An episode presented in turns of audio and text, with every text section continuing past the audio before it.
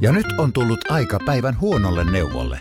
Jos haluat saada parhaan mahdollisen koron, kannattaa flirttailla pankkivirkailijan kanssa. Se toimii aina. Mm. Huonojen neuvojen maailmassa Smarta on puolellasi. Vertaa ja löydä paras korko itsellesi osoitteessa smarta.fi. Suomirokin aamu ja suoraan asiaan. Tuoreen Imperial College Londonin laboratoriotutkimuksen tulokset ovat miellyttävää luettavaa uinnin harrastajille. Tutkimuksessa selvisi, että koronavirus menettää kloorivedessä kykynsä tarttua soluihin ja kuolee 30 sekunnissa. Asiasta kertoo MTV Uutiset. Pystyimme näyttämään, että virus ei selviä uimaltaan vedessä, joten todennäköisyys tartunnan saamiselle uidessa on mitätön, sanoo tutkimusta vetänyt professori Wendy Barclay. Tutkimustuloksia ei ole vielä julkaistu vertaisarviointia käyttävissä tiedejulkaisuissa. Koronatilanteen helpotettua Isossa Britanniassa maan sisäuimahallit saivat avata ovensa uudelleen viime viikon maanantaina. Uimaseuroissa ollaan odottavalla kannalla. Suoraan asiaan. Suomessakin kun nuo uimahallit on ollut nyt ainakin osassa maata kiinni, niin tähän tarkoittaa sitä, että kohta on uimareita kyllä ihan ruuhkaksi asti. Siellä kuntouimarointia harrastavat mummot saa käyttää kohta enemmän kyynärpää taktiikkaa kuin koskaan kauppojen pelikoneilla. Eduskunnassa yritetään parhaillaan selvittää, kenellä olisi tarvittaessa valta tehdä aloite valtiotalouden tarkastusvirasto VTVn pääjohtaja Tytti Yliviikarin erottamisesta, kertoo Yle. Laissa tai eduskunnan työjärjestyksessä ei nimittäin kerrota, kuka voisi ehdottaa eduskunnalle pääjohtaja Yliviikarin erottamista. Mahdollisuuksia on kaksi, tarkastusvaliokunta ja kansliatoimikunta. Eduskunnan tarkastusvaliokunta käsittelee VTVn toimintakertomuksen ja myös esittää pääjohtajaa virkaansa. Se ilmoitti lisäksi jo helmikuussa alkavansa tutkia viraston toimintaa laajemmin. Eduskunnan kansliatoimikunta taas on virkahenkilöiden virallinen työnantaja ja se myös pidätti Yliviikarin virastaan viime viikolla. Periaatteessa asiassa voidaan päätyä myös siihen, että aloitteen voisi tehdä näistä kumpi tahansa. Asiasta äänestää joka tapauksessa eduskunta. Suoraan asiaan. Aikoinaan pojan ja tytön viikarit teki kaikenlaisia pikkujäyniä saaren niistä sitten ansaitsemansa rangaistuksen jäätyään kiinni.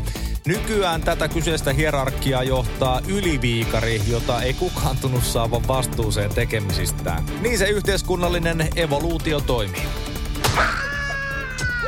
Suomirokin aamu ja suoraan asiaan. Purjehtija Janne Järvinen saavutti viime kuussa parinsa Sinem Kurtbain kanssa Suomelle paikan Tokion olympialaisiin Nakra 17 luokassa. Järvisen olympiapaikka on kuitenkin vaarassa, sillä hänet tuomittiin huhtikuun 8. päivä kahden ja puolen vuoden ehdottomaan vankeustuomioon katiska huumevyydissä. Päätöstä olympiakelpoisuudesta odottava Järvinen puhui ensimmäistä kertaa tilanteestaan MTV-urheilulle. Järvisen tuomio ei ole vielä lainvoimainen ja hän valittaakin siitä hovioikeuteen. Seuraavan oikeusasteen päätös venynee ensi vuoteen. Suomen olympiakomitean odotetaan tekevän päätöksen Järvisen kelpoisuudesta Tokion kisoihin tänään. Asiasta odotetaan lisätietoja keskiviikkona, jolloin olympiakomitean on määrä julkaista lisää Tokioon matkaavia urheilijoita. Omasta rahapussistaan olympiaprojektin rahoittanut Järvinen aikoo valittaa urheilun oikeusturvalautakuntaan, jos hänen olympiamatkansa evätään. Suoraan asiaan, joho, ei muuta kuin sinne vaan maata edustamaan. Tuomio tai ei. Ja jos ei saa Suomen olympiakomitealta matkatukia, niin voi joko purjehtia sinne itse tai sitten kysellä eräältä valtionviraston pääjohtajalta, että olisiko piffata parit lentobonuspisteet. Varmasti nimittäin löytyy.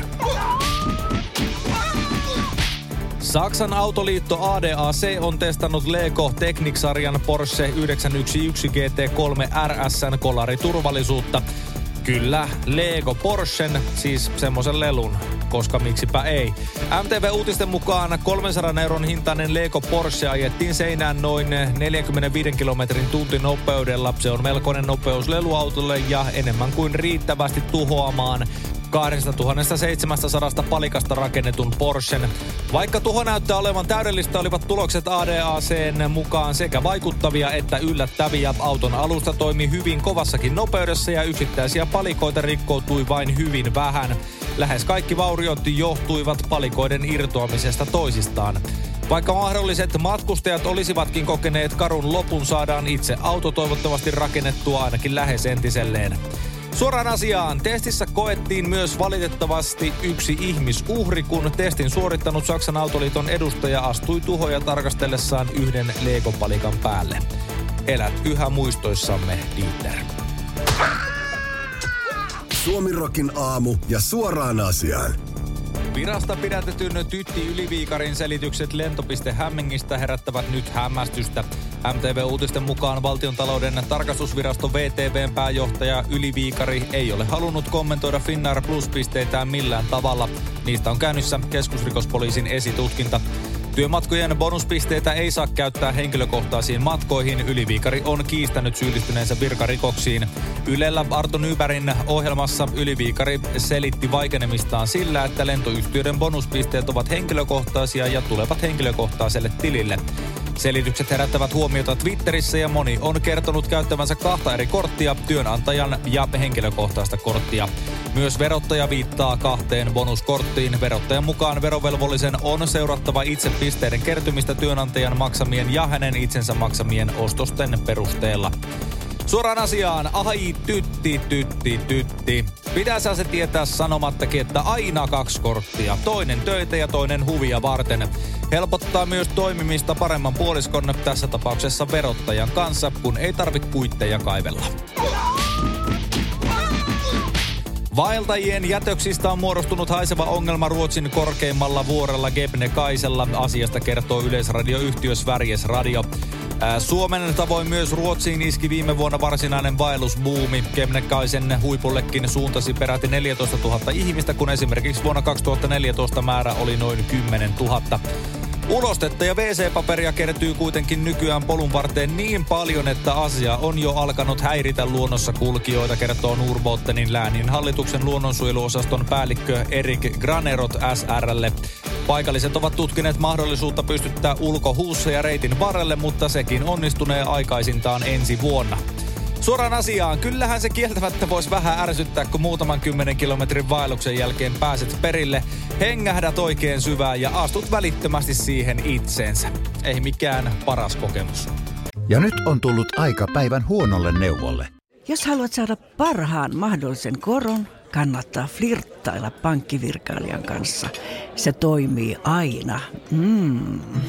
Huonojen neuvojen maailmassa Smarta on puolellasi. Vertaa ja löydä paras korko itsellesi osoitteessa smarta.fi. Tiedäthän sen tunteen, kun luottokorttimaksuja, osamaksueriä ja pieniä lainoja on kerääntynyt eri paikoista. Kysy tarjousta lainojen yhdistämiseksi Resurssbankista. Yksi laina on helpompi hallita ja taloutesi pysyy paremmin tasapainossa. Yhdistä lainasi ja nauti talouden tasapainosta. Resurssbank.fi Suomirokin aamu ja suoraan asiaan. Espanjalaisen suurseuran Real Madridin puheenjohtaja Florentino Perez kommentoi varhain tänään Suomen aikaa jalkapallon superliigaa, kertoo Ilta-Sanomat. Perezin mukaan uutta liigaa ei ole haudattu.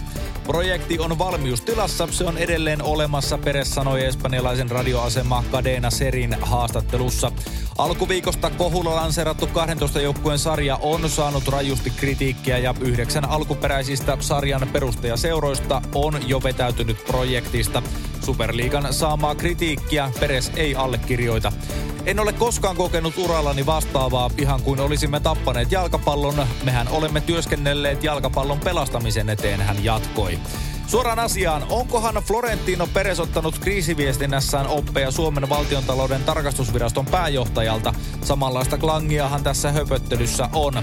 En ole tehnyt mitään väärää, vika on kaikissa muissa. Tämä on median ajojahti.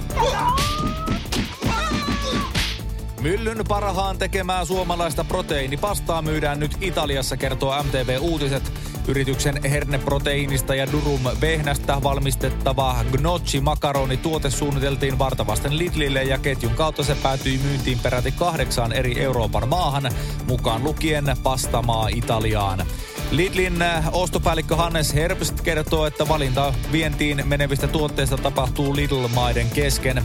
Maat ilmoittavat toisilleen kiinnostavista tuotteista, jolloin tieto kulkee eri maiden välillä sujuvasti.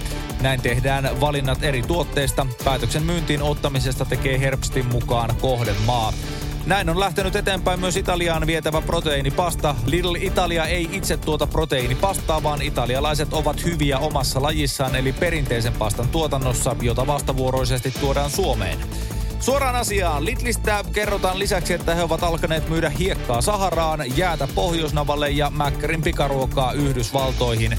Ne on myyjän markkinat. Suomirokin aamu ja suoraan asiaan. Hallitus on päättänyt lieventää koronarajoituksia vapauttamalla ravintoloiden anniskelu- ja aukioloaikoja useissa maakunnissa. Satakunnan, Kantahämeen ja Pohjanmaan maakunnissa ravintoloiden anniskelu- ja aukioloaikoja vapautetaan lisäämällä aiemmin kaksitasoisiin rajoituksiin. Uusi kolmas välitaso tästä päivästä alkaen. Kuten aiemminkin, rajoitukset eivät koske henkilöstöravintoloita eivätkä noutoruuan myymistä asiakkaille. Uuden välitason perusteella anniskelu päättyy kello 18 ravintoloissa, joissa anniskelu on päätoimiala. Ja ravintolat saavat olla avoinna asiakkaalle jopa kello viidestä kello 19. Muissa ravintoloissa, kuten ruokaravintoloissa, anniskelu päättyy kello 19 ja ravintola saa olla avoinna asiakkaille kello viidestä 20. Suoraan asiaan on kyllä ihan äärimmäisen hyvä asia, että ravintolan rajoituksia lievennetään näinkin radikaalilla tavalla ja rennolla kädellä. Miettikää nyt, raflat saa aueta jo kello viideltä aamulla. Eihän siellä siis mitään saa myydä ennen kuin kello yhdeksältä, mutta mikäpä siinä sitten pyöritellä peukaloita neljä tuntia. Palvelujen kohtuuttomista viivästyksistä syytetty Digi- ja väestötietovirasto arvioi, että palvelujen täyteen digitalisoitumiseen kuluu vielä vuosia, kertoo MTV Uutiset. Virasto perustelee viivästyksiä sillä, että asiointi tapahtuu tällä hetkellä puoliksi sähköisesti ja puoliksi paperilla, mikä hidastaa toimintaa osassa palveluita. Meillä on hyvin suunniteltu vuosille jaoteltu suunnitelma, miten kaikki palvelut digitalisoidaan. Se ei yksinkertaisesti ole nopeata toimintaa, painottaa viraston viestintä- ja markkinointijohtaja Liinu Lehto. Digi- ja väestötietovirasto aloitti toimintansa viime vuoden alussa, kun yhdeksän maistraattia, maistraattien ohjaus- ja kehittämisyksikkö sekä väestörekisterikeskus yhdistettiin. Lehto korostaa, että kaikki viraston palvelut eivät ole ruuhkautuneita. Ruuhkaa on vain osassa palveluita, kuten edunvalvonta-asioissa ja perunkirjoissa. Suoraan asiaan. Jotenkin kuvastaa hyvin tämän valtion toimintaa, kun päätetään yhdistää valtava kasa virastoja yhdeksi solmuksi, että saataisiin yhteiskunnan toimintoja virtaviivaistettua ja digitalisoitua. Sitten ei kuitenkaan viitsitä tehdä ennakkoon mitään, vaan hoidetaan se digipuoli kuntoon vasta jälkeenpäin. Näin se on aina tehty ja näin se tullaan myös aina tekemään. Suomirokin aamu ja keskelle köljä. Ja ehkä vähän siihen siivuunkin pikkasen. Ja nyt on tullut aika päivän huonolle neuvolle. Jos haluat saada parhaan mahdollisen koron, kannattaa flirttailla pankkivirkailijan kanssa. Se toimii aina. Mm. Huonojen neuvojen maailmassa Smarta on puolellasi. Vertaa ja löydä paras korko itsellesi osoitteessa smarta.fi.